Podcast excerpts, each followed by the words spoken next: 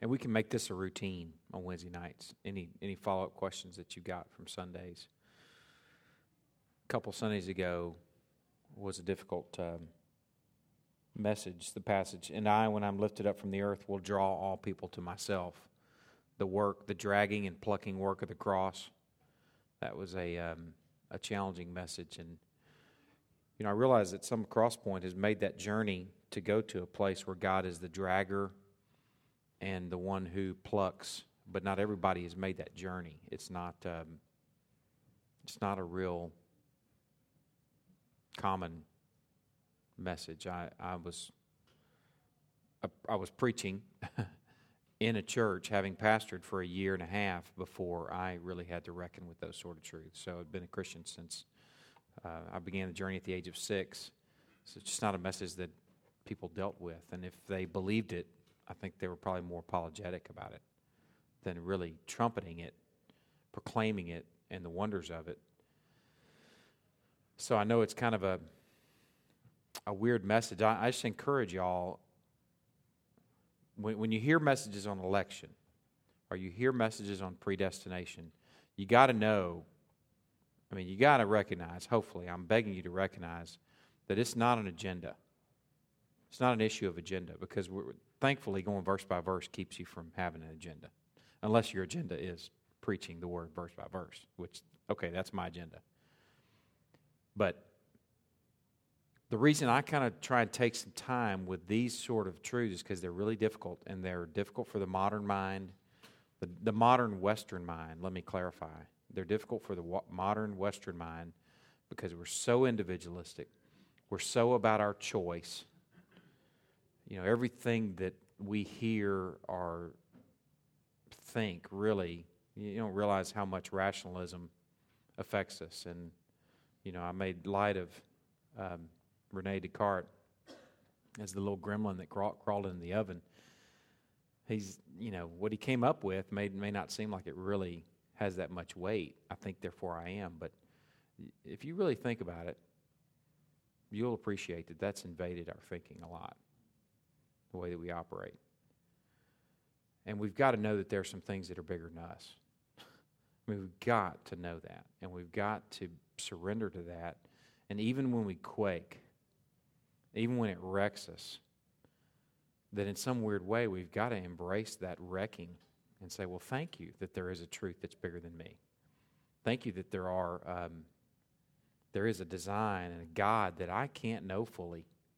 If I could know Him fully, then either I would be God or He would not be, and I'm thankful that neither of those are true. I realize too that there's um, potential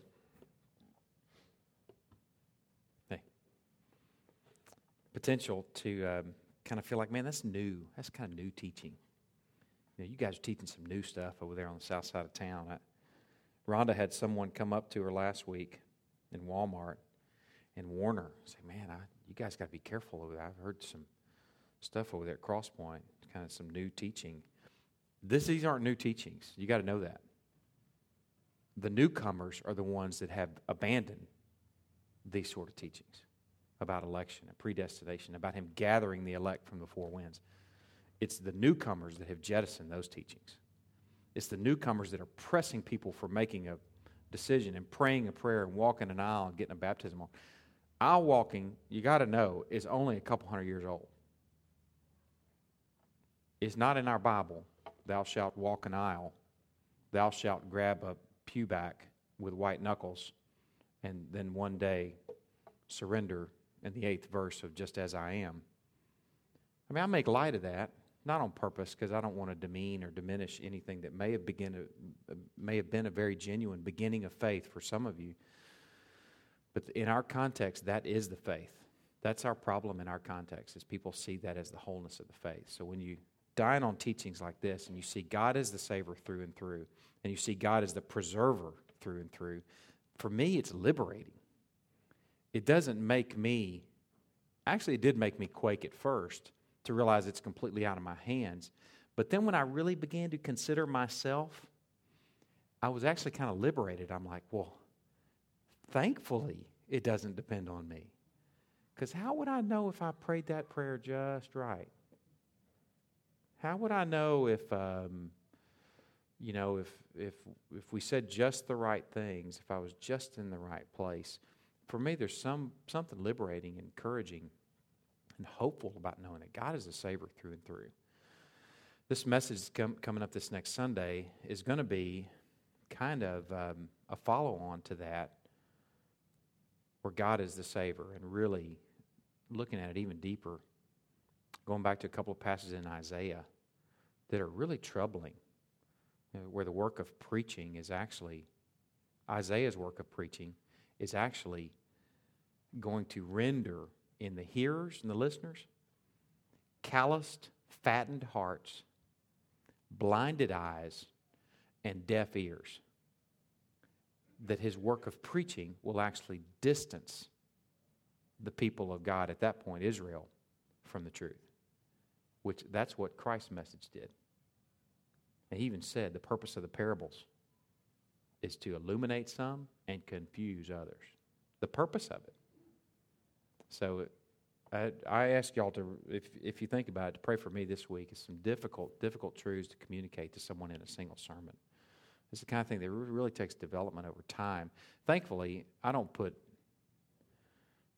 I think the Lord's changing my heart about a single sermon where I'm appreciate uh, I'm recognizing that a healthy people are built over time over a diet of healthy eating with vegetables, fruit, vitamins, you know, broccoli, and dessert.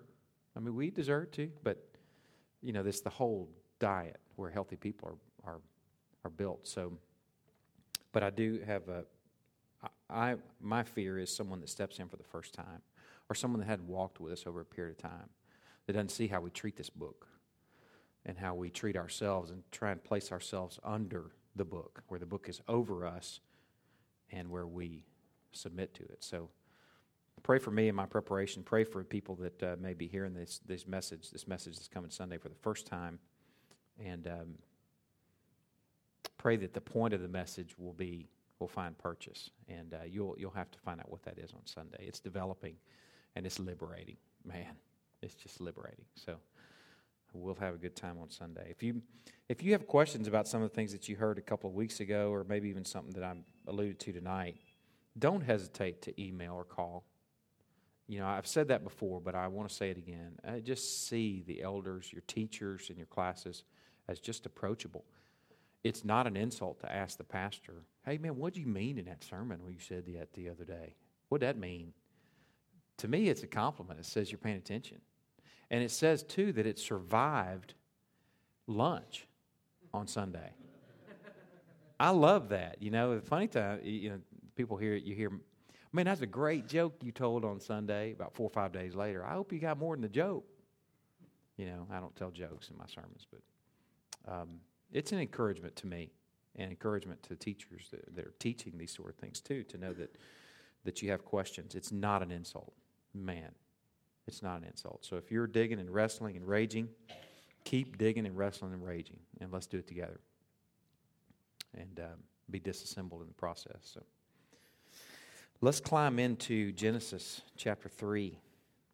We are, um, I don't think we're going to finish chapter 3 tonight.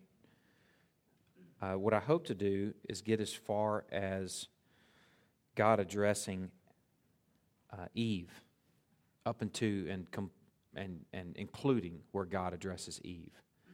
And then uh, the next time we meet on a Wednesday night would, cap- would tackle the rest of it, verses 17 through 24. But let me start in the very beginning of chapter 3, just for the sake of context. We're going to start low crawling in verse 8.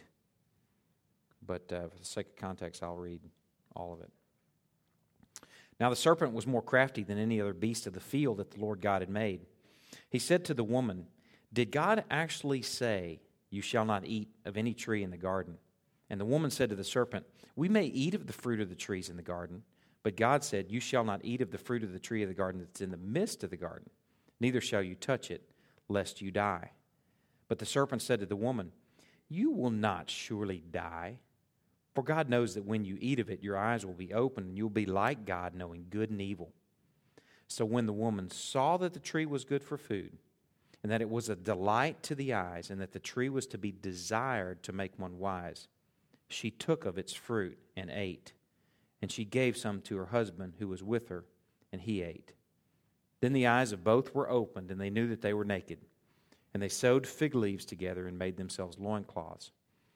And they heard the sound of the Lord God walking in the garden in the cool of the day. And the man and his wife hid themselves from the presence of the Lord God among the trees of the garden. But the Lord God called to the man and said to him, Where are you? And he said, I heard the sound of you in the garden, and I was afraid because I was naked and I hid myself. And he said, Who told you that you were naked? Have you eaten of the tree of which I commanded you not to eat? And the man said, The woman you gave me, or you gave to be with me, she gave me fruit of the tree, and I ate. Then the Lord God said to the woman, What is this that you have done? The woman said, Well, the serpent deceived me, and I ate. And the Lord God said to the serpent, because you have done this, cursed are you above all livestock and above all beasts of the field. On your belly you shall go, and dust you shall eat all the days of your life. I will put enmity between you and the woman, and between your offspring and her offspring. He shall bruise your head, and you shall bruise his heel. To the woman he said, I will surely multiply your pain in childbearing. In pain you shall bring forth children. Your desire shall be for your husband, and he shall rule over you. That's where I'm going to stop. I'd be surprised if we get further than that tonight. Let's start in verse 8 and just low crawl verse by verse. And they heard the sound of the Lord God walking in the garden in the cool of the day, and the man and his wife hid themselves from the presence of the Lord God among the trees of the garden. As I have, um, I refer to this often, this imagery often, because it's imagery that I adore, where God is walking with his people in the cool of the day. When I think about the beauty of being a people of God, I think about this picture of that rea- the reality is through the work of the cross that we are returned and restored to the garden. Now, the reality is we still live in a fallen world. We're pilgrims, sojourners, visitors here. But in terms of relationship with God, because of that cross, because of his blood, because of his finished and complete work, that we are restored to a walking in the cool of the day sort of relationship with God. Now, I know it doesn't always feel that way, and we'll talk in a minute what kind of things can prevent it from feeling and seeming that way. Ultimately, what kind of thing would be sin. But ultimately, we've got to appreciate through the work of the cross that we are restored to the garden. John 10, you don't need to turn there. I'll just share this verse with you briefly. John 10 10 is one of my favorite verses.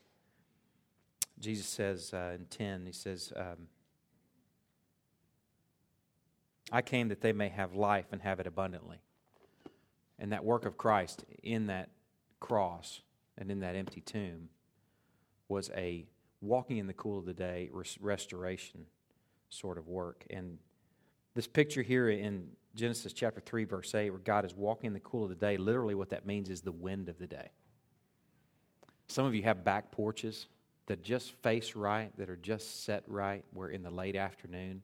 Ours is not. In the late afternoon, we're getting beat to death with the, the sun.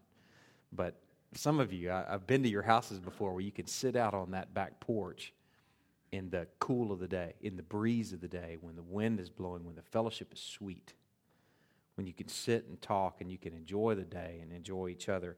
That's the sort of relationship that man had with God. And what a contrast from what that was to what is actually taking place here, where these guys have hidden themselves from the presence of the Lord. And that's the consequence of sin. Like that picture I used a few weeks ago of the hour and the work of the cross bringing judgment on the whole world. This is one of those illustrations that I, I hear about.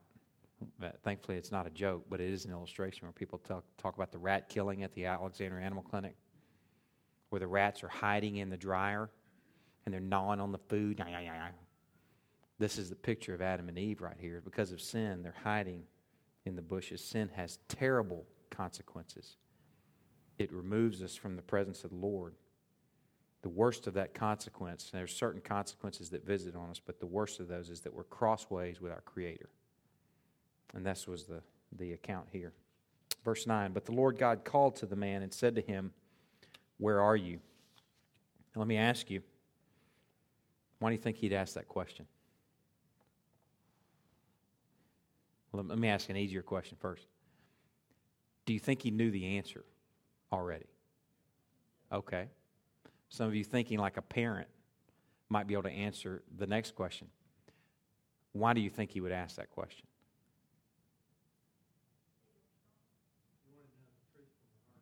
Okay, why? What, what, what do you think he may be after? In asking them that question? Now, he, he knows the truth already, so what might he be working toward? Confession. From her heart. Yeah. He wanted to hear it from her, his mouth and her mouth. He's after what seems to be, he seems to be after a confession. You know, the more and more I study, you know, with our, our little series that we did on Satan, you know, hopefully we're, we're about a lifelong series of studying God, but we had a couple of weeks there where we, considered Satan and the way he operates. He operates as the, there's a word that I used frequently, and what is that word? Does anybody know? It's the picture in Zechariah where he's standing there being the accuser, exactly. And as God is the questioner, Satan is the accuser. You see two totally different approaches to, to, to leadership in this picture here, in this contrast. And as Satan seems to be the accuser, God seems to be asking questions to lead people to a place of confession. And as I was preparing for this Wednesday night, I was thinking, am I cultivating a spirit of confession in my home and in my relationships? I was thinking about um, a few weeks ago, I had a little encounter with Luke. Luke is our middle son, middle child. And it's so funny how kids are different in the same family. Evan has lied once that we know of in her lifetime, and she's 10. She just, you know, she'll just tell you the truth, whatever the consequences are. You know, she cares what we think, but obviously not enough to, not, to lie to us. Luke, on the other hand, cares desperately about what we think, and he'll lie like a rug. Thankfully, he's not here to hear that, but he's changing.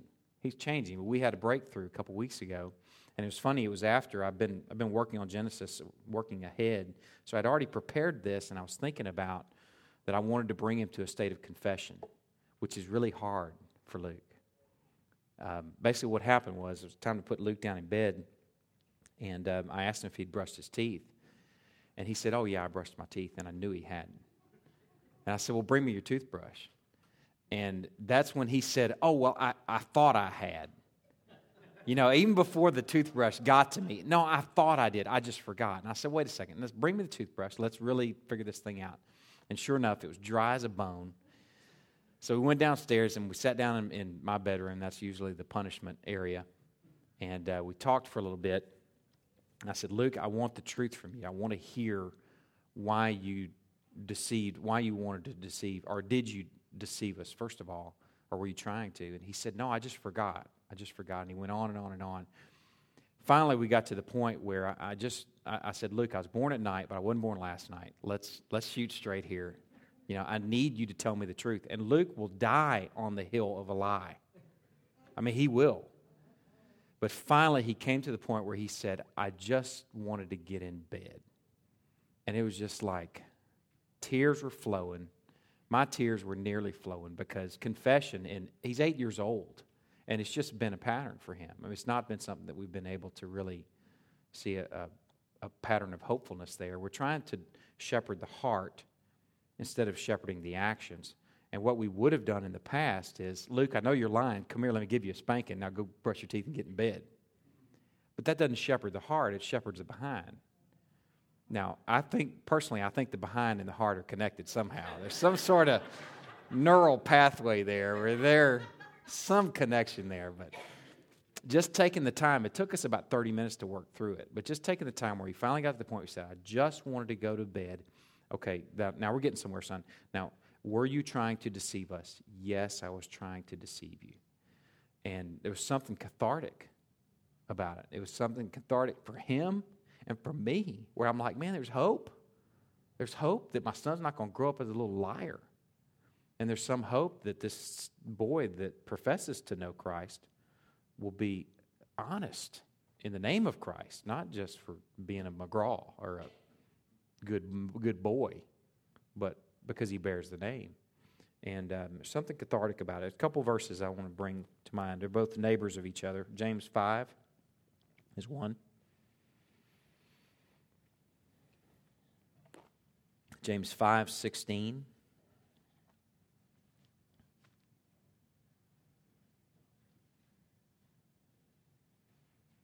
It's on page 1013 of your Pew Bible or your ESV. It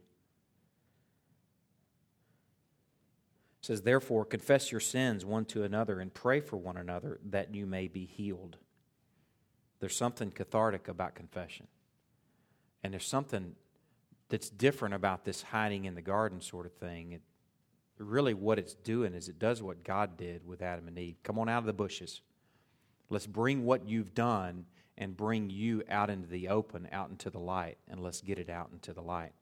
Another neighbor of this verse is 1 John, just a few books over, chapter 1, verse 9, page 1021. If we confess our sins, he is faithful and just to forgive us our sins and to cleanse us from all unrighteousness. I think that um, sometimes I find myself in a place where I'm not really conscious of confessing my sins to the Lord because I'm like, oh, well, you know, blood of Jesus, you know, we're square. And I know we are, but there's something cathartic about it.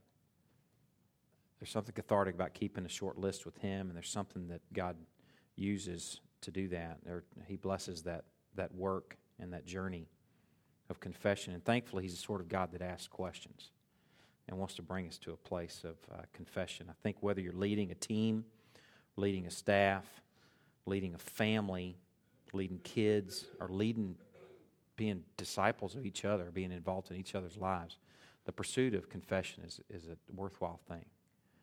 And um, God will bless it. We'll look at that more in a second. Let's look at verse 10 of Genesis chapter 3. So Adam says, basically, God just asked him, Let's see, in verse 9, the Lord called to the man and said, Where are you? And in verse 10, he said, I, I heard the sound of you in the garden, and I was afraid because I was naked and I hid myself. It's interesting that the same exact word in the Hebrew for obey is the same word here. So it's ironic here that basically it could be translated, I obeyed the sound of you in the garden. Now, heard is a good translation. I heard the sound of you, but it's ironic that he didn't obey. So, oh, now he's listening. See, I wasn't obedient to you now or before, but now I'm going to obey and I'm going to pay attention and I'm going to hear the sound of you now. What words do you see repeated in this passage in verse 10? What one word? I. What does that tell you about Adam's leadership? Think about it. Was it just an eye? Where's Eve? Come on, Adam. he's not thinking like a leader, he's thinking like a me and an I. What about woman? Good leadership says we, we, we. I've brought us to this place. Although you gave me the fruit, I'm accountable and I'm guilty. Now, let me ask the question why do you think he hid?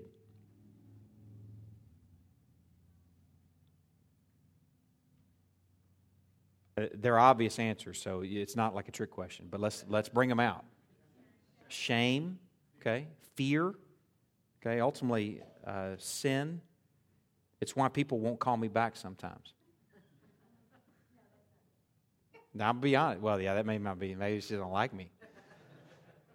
But really, I'm telling you, I've, I've, in four years, I hadn't been pastoring long, but I've been pastoring long enough to see this weird pattern in people where sometimes people will just kind of drop off the radar screen. They're real involved in the people of God for a period of time. Maybe they're going through a crisis. And as that crisis actually develops and things change and their excitement kind of wanes, and then they won't call me back, they won't email me back. And two reasons. I think they think that I'm holy somehow, and they think that they're not. So they hide and they retreat. And we tend to do that when it comes to sin issues. We retreat from the people of God too. Christy and I, our first year of marriage, I, have shared this with people before, and Christy won't, won't mind me sharing this, but our first year of marriage was very difficult. We've been married 12 years, and we really struggled our first year. We kind of asked the question, you know, why do we marry each other? You know, why are, um, is this, this going to be a long rest of our lives together? We're not going to consider bailing on each other, but we might consider choking each other. I mean, that was kind of the mindset. And um, I think um, I've shared this before too that some of our most difficult arguments came on Sunday mornings, right before I was supposed to go teach a Bible study. And man, I'm like, man, I just want to bail. I don't want to go be with the people of God. But there's also something cathartic about being with the people of God. Turn to Hebrews chapter 10.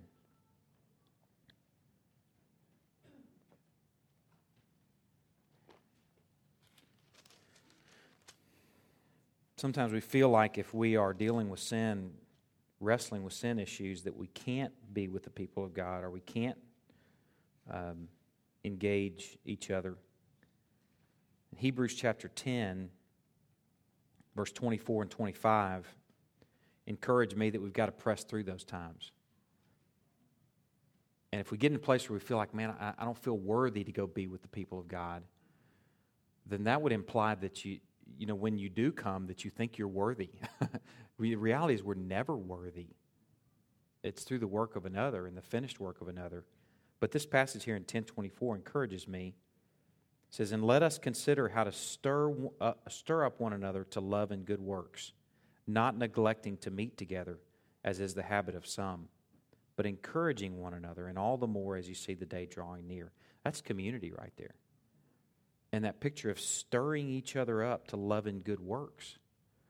That's the work of community. And the very thing that we run from, the bushes that we hide in because of sin, are the very bushes that keep us from love and good works.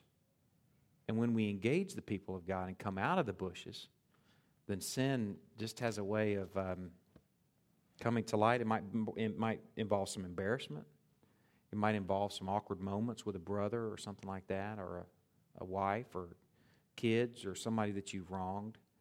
But man, there's reconciliation the people of God, and there's encouragement, there's nourishment and blessing.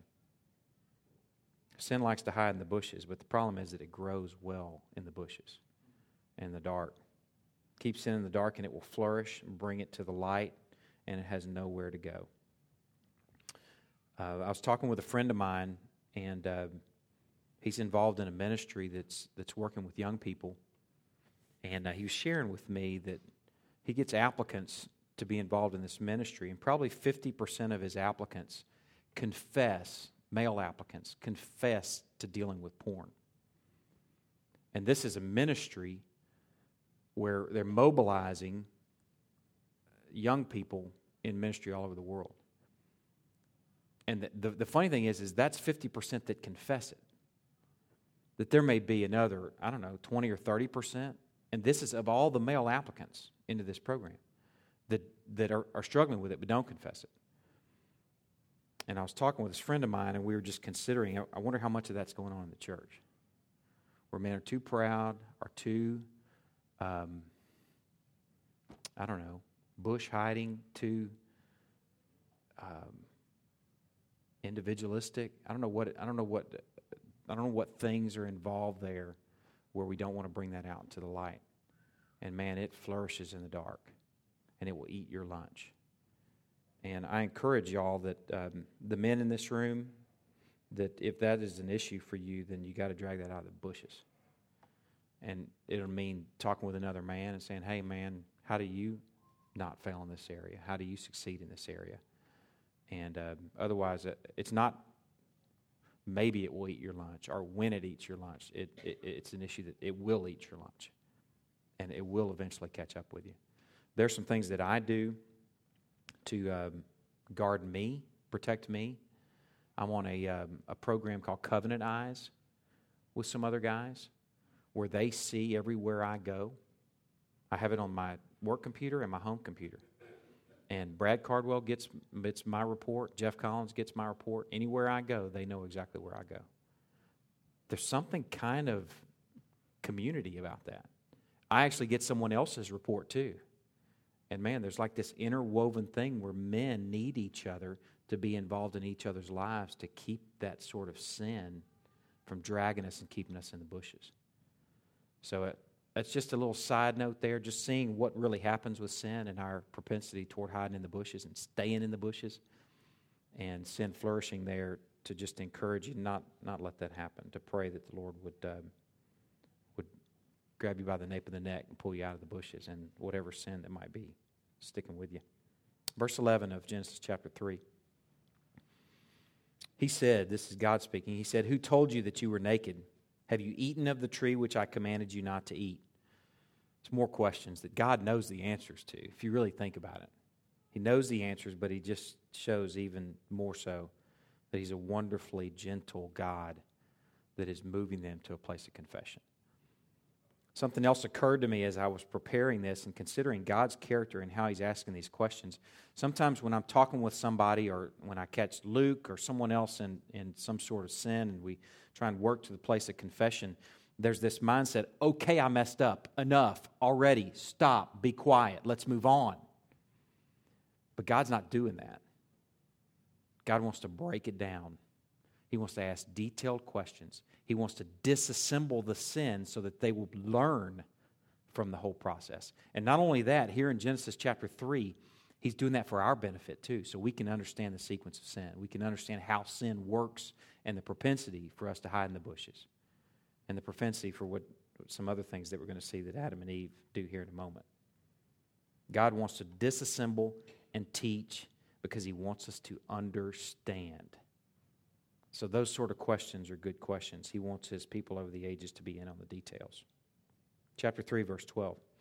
The man responded and he said, The woman you gave to be with me, she gave me the fruit of the tree and I ate. What did Adam just do? Okay. Who else did he blame? The woman. Okay. Playing the blame game. What does that tell you about Adam? It's kind of easy to frown on Adam, poor pitiful sap, but that's really the, same thing that we do. I mean, we, we would probably have done the same thing.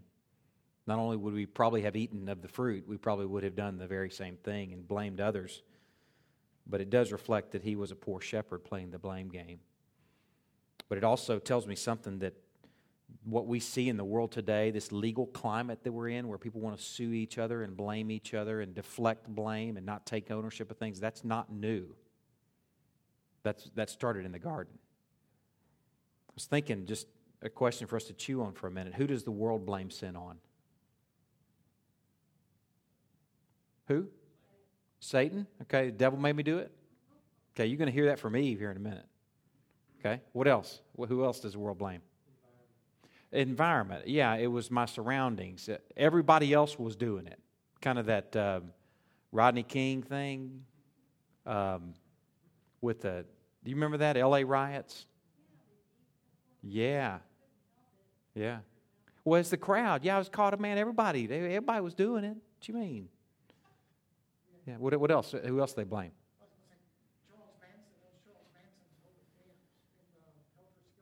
Yeah. Hmm. Yeah. Okay. So it was society was his environment. Who else do we blame? Who? Parents. That's that would be nurture. My, my parents taught me this. Um, you know, we, there's nature and nurture. This is the way my, my parents made me. Um, uh, you know, I was thinking of some of the things that I've heard before of what my parents did or uh, some things that they let me be exposed to that predisposed me to this sin.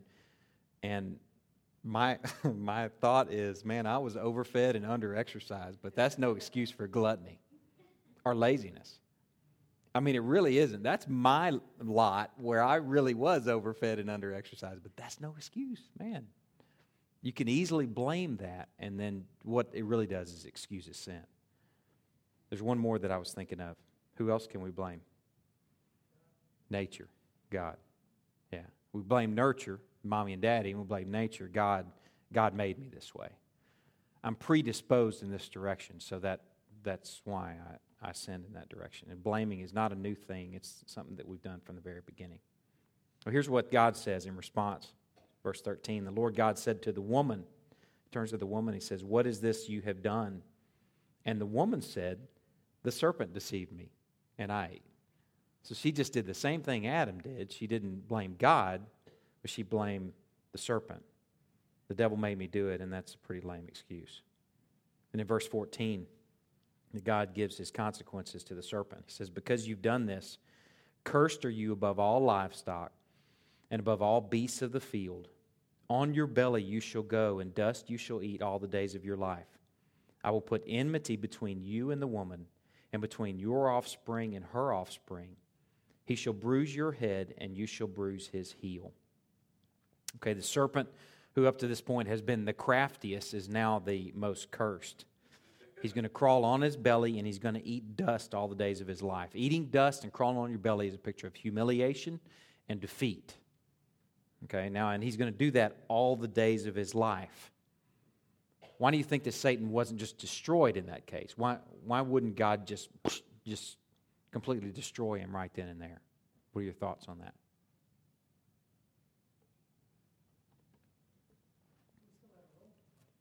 Yes, exactly. He's, he's introducing something of a dualism here, where there's offspring of Satan and then there's offspring of who?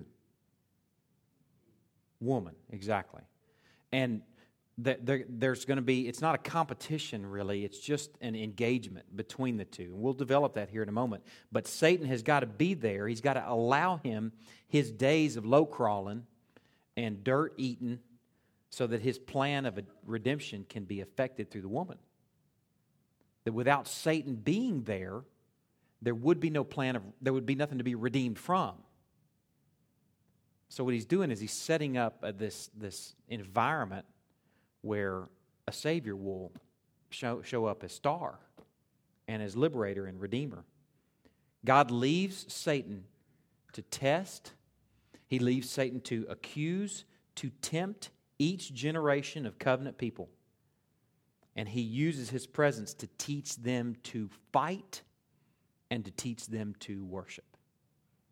Let me give you an illustration of this. Turn to Judges chapter 2.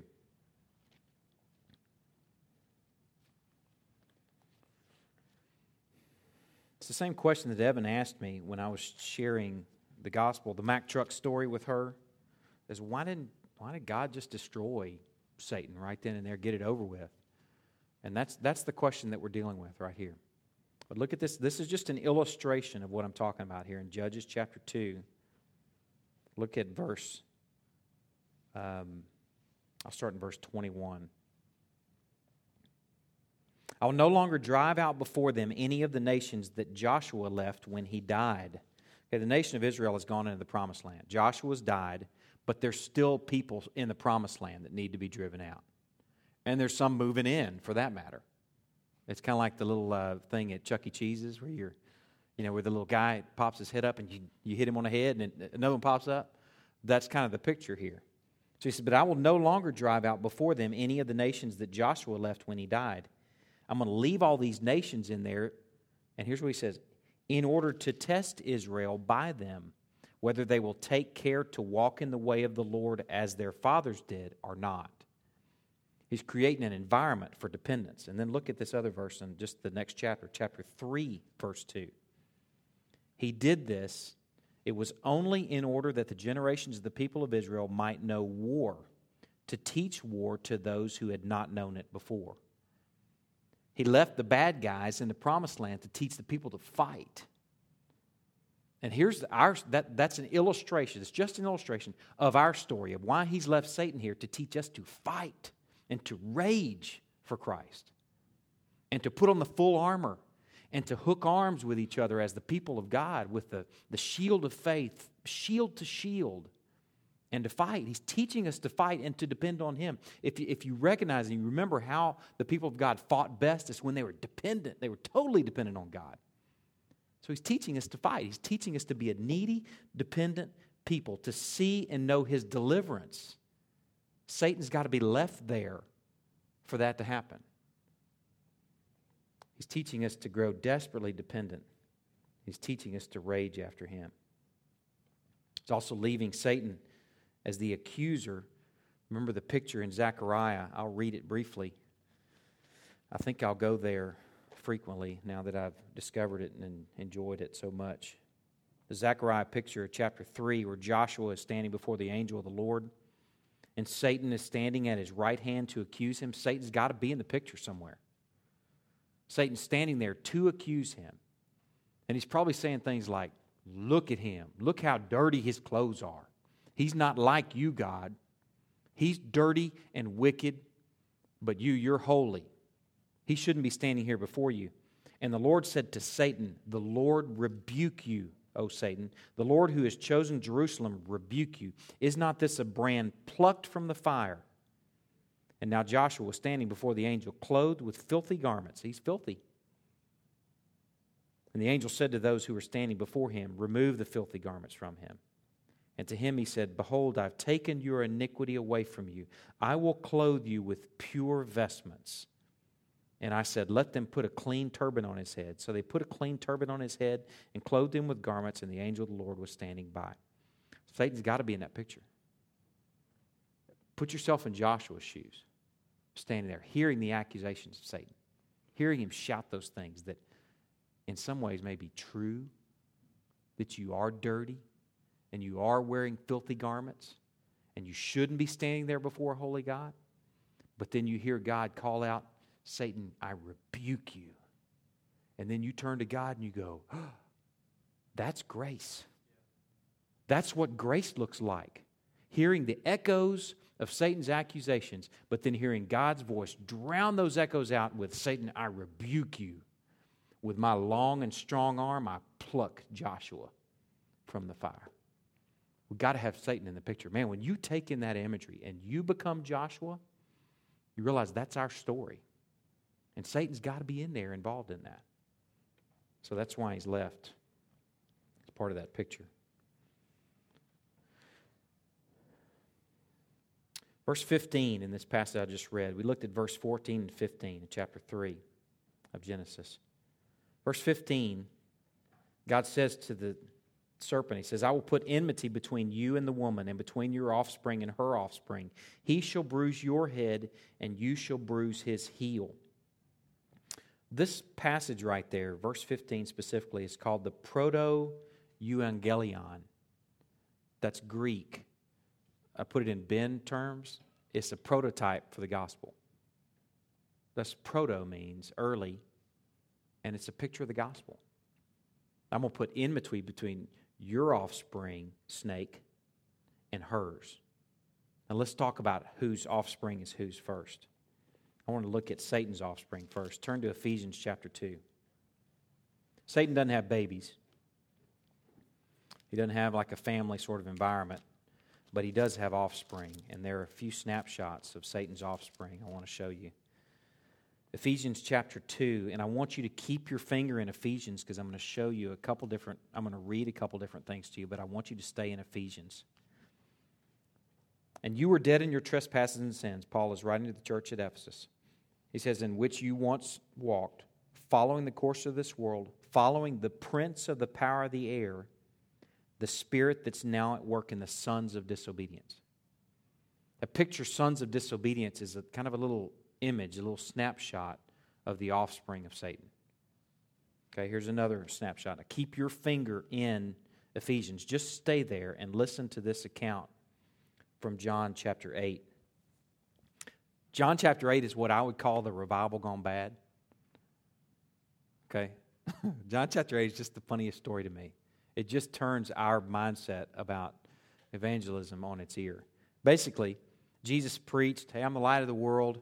And it says in verse 30, as he was saying these things, many believed in him. And that would be the point where people would say, man, that was one seriously successful crusade, boy. We got some baptisms on, we got some cards filled out. But then the problem is, Jesus kept on talking.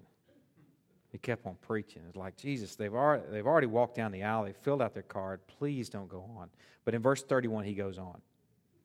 So Jesus said to the Jews who had believed in him, just to make sure we're not talking about a different audience.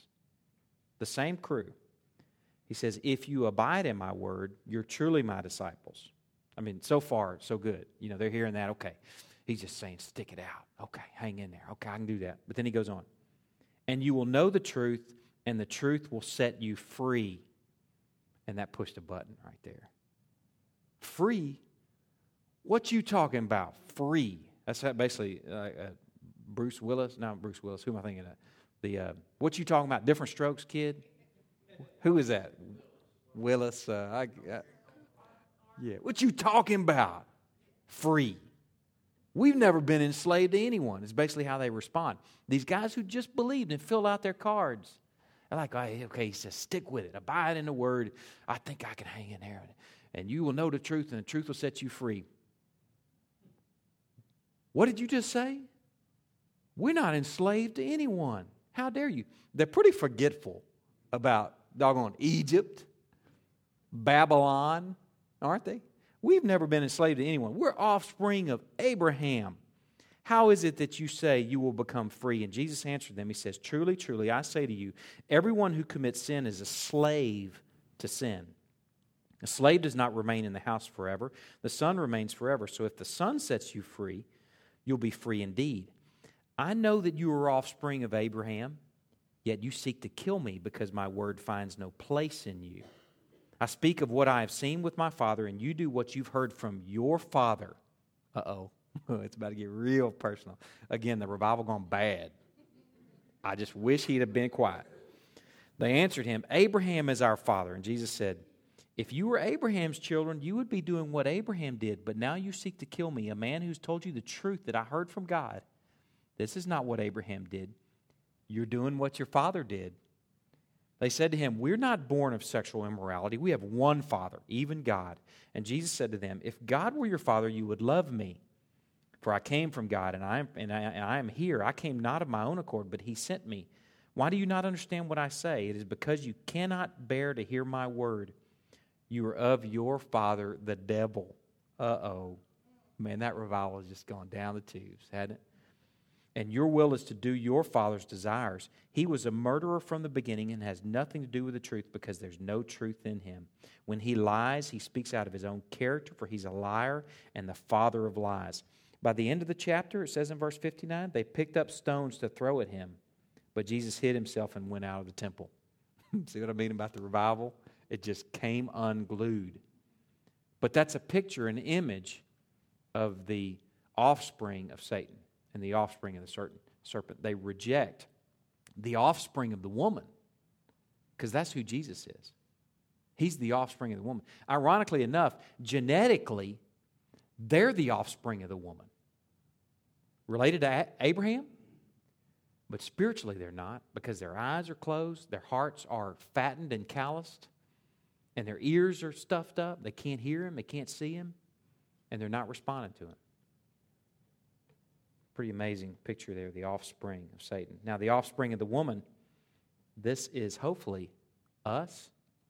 Go back to Ephesians chapter 2.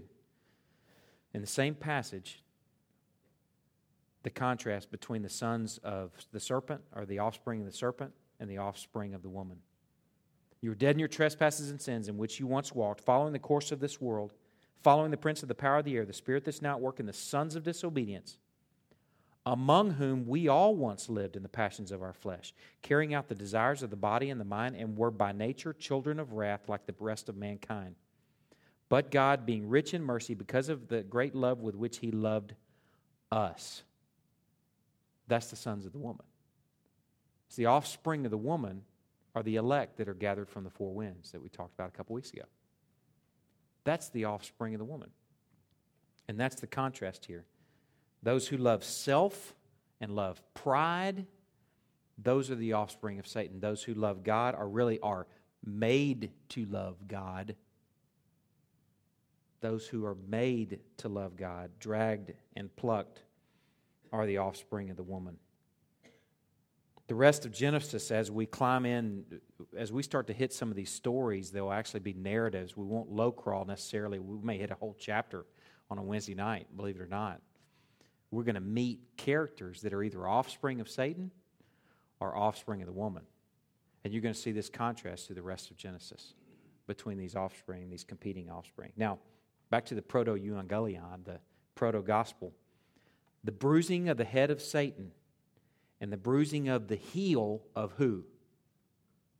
Christ. That's what the proto euangelion is. And that happens where? on the cross. On the cross. Think about the hour that I've been preaching about on Sunday mornings. John 12, the hour has now come. That hour, that is the time where Satan is. Remember what it says? Now will the ruler of this world be cast out? Because of this work. Now you've done it. Remember that illustration where mom's at the Walmart where the kids are acting up? Now you've done it. She may not follow through on punishment there if she has any sense of decorum, which may not even be an issue in Walmart. But if she has any sense of that at all, she may wait till she gets the kids home and she does business then. She tends to business. But the reality is they did it at Walmart. Their fate was sealed. And that's what happened for Satan on this cross, or that essentially is Satan's fate was sealed in the cross. And that was a picture of the proto evangelion. I think what I'll do is um, I have time to do the woman. Yeah, let's do that. To the woman, he said, verse 16, I will surely multiply your pain in childbearing. In pain you shall bring forth children. Your desire shall be for your husband, and he shall rule over you. There's pain in childbearing. Turn to 1 Timothy 2.15.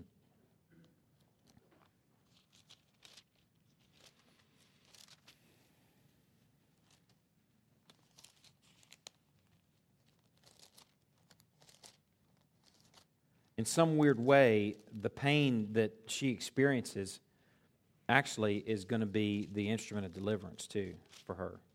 And if you think about it, it's her offspring, through her offspring, that redemption comes. Then there's a connection to the woman and the pain that she experiences. And you'll see that here in 1 Timothy 2.15. I'll back up a couple verses. Paul writes to Timothy, verse 12, he says, I do not permit a woman to teach or to exercise authority over man, rather, she's to remain quiet. For Adam was formed first, then Eve. And Adam was not deceived, by the way. it was the woman that was deceived and became a transgressor. Yet she will be saved through childbearing if they continue in faith and love and holiness with self control. There's some weird thing about childbearing and some weird thing about the pain that she goes through that that is actually going to be an instrument of deliverance. Now, it says right here that your desire shall be for your husband. Let's talk about that for a little bit. What do you think that means? Does that mean she's going to be hot for her husband? No. Everybody, every, every lady in the room is going, no. no, that's not. And every man's going, is that what it means? no, it does not mean that. I'm sorry. No, it doesn't mean that. Her desire is to dominate. Her desire is to, what, what's the word that comes to mind? There's got to be, uh, all right, who's going to say it? Who's going to be the, it might, might be a young single man. It was a young single man that says it? Who, who said it? I heard it. Nah, okay, Brad Cardwell. All right, he and Christy can brave that word. Because Christy doesn't do that. Uh uh-uh. uh The issue is nagging. Nag. Her, her desire will be to dominate him. Look at Genesis chapter 4, verse 7. It's the same word, desire, there. This is the story of Cain and Abel.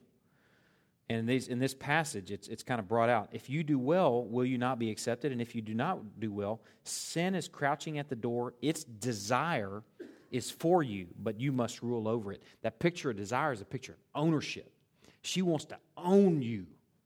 That's the result of the fall, men, is that your wife wants to own you. She wants to control you. She wants to control everything you say, how you act, how you think, even how you look. That's a natural result of the fall. Yeah, that's all somebody go, yeah, that's exactly right. Yeah, now you hit the nail on the head. You got to appreciate that that is a result of the fall, but that is not appropriate for the people of God who have been restored to the garden. You got to you got to appreciate that. The people of God are to operate differently because we've been restored to the pre fall sort of walking in the cool of the day relationship with God. So the same should be true of the relationship between man and woman in the garden. Is that woman is not a nag. Woman does not beat her husband to death. Woman does not keep a record of wrongs. Woman does not get together with other woman and say, Man, let me tell you about what my man did. What's your man do? What? Oh, sorry, rascals. How do we put up with them? Poof. That's not encouragement. That's not edification of the people of God. I want to encourage Christian women. That is not appropriate to try and control your man and nag him to death. But it's also not appropriate for man to rule over her. I mean, look at that passage. Your desire will be for your husband, and he shall rule over you. It's not appropriate for man to lead and rule. It's appropriate for man to lead, lead as a servant. It might be easier for woman to follow a man that's leading as a servant. The, the, the interesting thing to me here is realizing that God ordained a tension in marriage from the outset. One of the consequences of the fall is that He ordained a tension where woman wants to rule over, and or woman wants to to uh, desires to kind of dominate and control her husband, and man desires to rule over. So He's ordained this tension. So the thing is that, that there's no marriage that just happens naturally. A good marriage doesn't happen naturally. A good marriage is over time undoing those things that we're both prone to the ruling and the desiring. That over time, people of God sort of marriages, those things are diminished, and husband leads like a servant, and wife does not nag or try and uh, desire to dominate her husband and control her husband but it takes time. I mean, it's hard for that, that stuff to happen. Left to our own device, this is what it would look like where woman's nagging and man's ruling. The lesson here for women is that not, not to try and control your man. Nagging is not appropriate for garden marriages. And for men is don't try and rule your woman. Try and serve her and um, lovingly and patiently. We'll pick up in verse 17 the next time that we study. Um, we are, are uh, next Wednesday night, I'm going to be out, but we will have a study next Wednesday night. The next Wednesday night after that is our Wednesday night before mobile worship. Our next mobile worship, we're going to be at the Civic Center. And uh, I'm actually preparing a message right now that I'm titling A Message for Greenville. And I'm expecting all Greenville to be there. So, I, I, you know, just go ahead and let everybody know. If you know other people in Greenville, just let them know that they've got to be there. Uh, it's not a it's not an attendance, you know, high attendance Sunday sort of campaign. It really is. I'm preparing a message for Greenville because it, it's it's a John 12 message that has to do with belief and it has to do with the context that we live in. That I even talked about a little bit before at the beginning of our study, where people had this mindset that hey, I'm square with God because I've done something, instead of I'm behold, you know, I think I'm square with God because I'm beholding. because I'm seeking Him hard and fast, because I'm raging after Him. Um, you know, we, we live in a context where I hear every day almost, at least he's saved. People talking about a family member or a friend, at least he's saved. You know, he's not part of a church, and I know there's some crazy stuff going on in his life right now, but I know he's saved. And I'm like, really? How you know that? Oh, I was there. I saw his white knuckles on the back of that pew. And when he let go, when he released, there was fingerprints in the pew there. Yeah, I'm being facetious, but I, I, saw I saw that day. I saw him baptized. I saw his tears. I'm like, wait a second.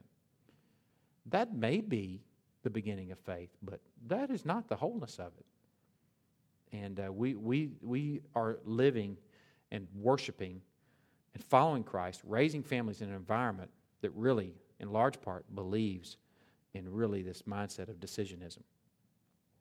Let's make converts of people instead of let's make disciples. And that's, you know, I'm not condemning other churches, man. I'm praying with other churches.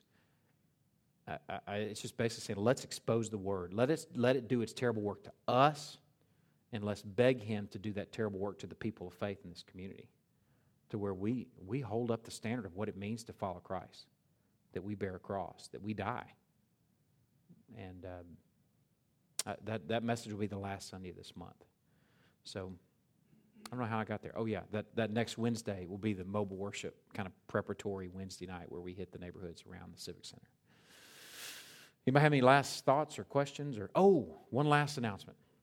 Sunday night at 6 p.m., we're going to have our first uh, shepherds meeting. Now, let me define what that is. Shepherds would include, of course, fathers and husbands who are leading a family or leading a marriage. It would also include moms that are single moms, it's your functional shepherds. Uh, it would also include uh, singles, if you're kind of in a role where you're having to shepherd yourself, you're not living someone else, you're by yourself right now. And it would also include spiritually single moms who may be married, but your husband, you know, has a husband that, that's not a believer or not involved in the faith at all. But Sunday night at 6 p.m., we're going to have a shepherd's meeting. And uh, we're going to have the Lord's Supper together. We're going to have a time in the Word together.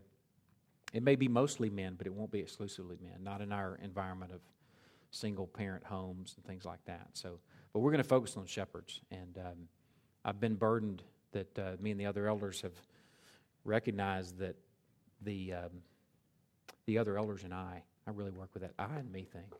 The other elders and I have uh, recognized that the shepherds are really the, the linchpin for the family. Linchpin is the thing that held a wagon to a team of workhorses, and that without it, you could have a team of mighty, powerful workhorses, and you could have a great trailer, but without that little old linchpin, you're not getting anything done. And the shepherds are the linchpins for the family, and they're really linchpins for the people of God, for the health of the people of God. So, um, given that realization, we want to be real intentional about really walking with shepherds and really spending time together, praying together, raging together. That's my word for the week, raging, man. I know you heard it a lot, but that's, man, I just love that word because that's what the journey of faith is it's fighting for it, wrestling with it. And um, so we'll do that Sunday night at 6 p.m. and we'll have the Lord's Supper together. We won't have child care, so if there are any single moms, that uh, have kids and need to, to drop them somewhere, they can drop them at a home where moms a mom may be there and the shepherd in that home is heading to the meeting. So, but I'll I'll give you a reminder about that on Sunday morning. All right, let me pray. We'll dismiss. Lord, I pray that you will um, just arrest us with uh, the gravity of what it means to follow you.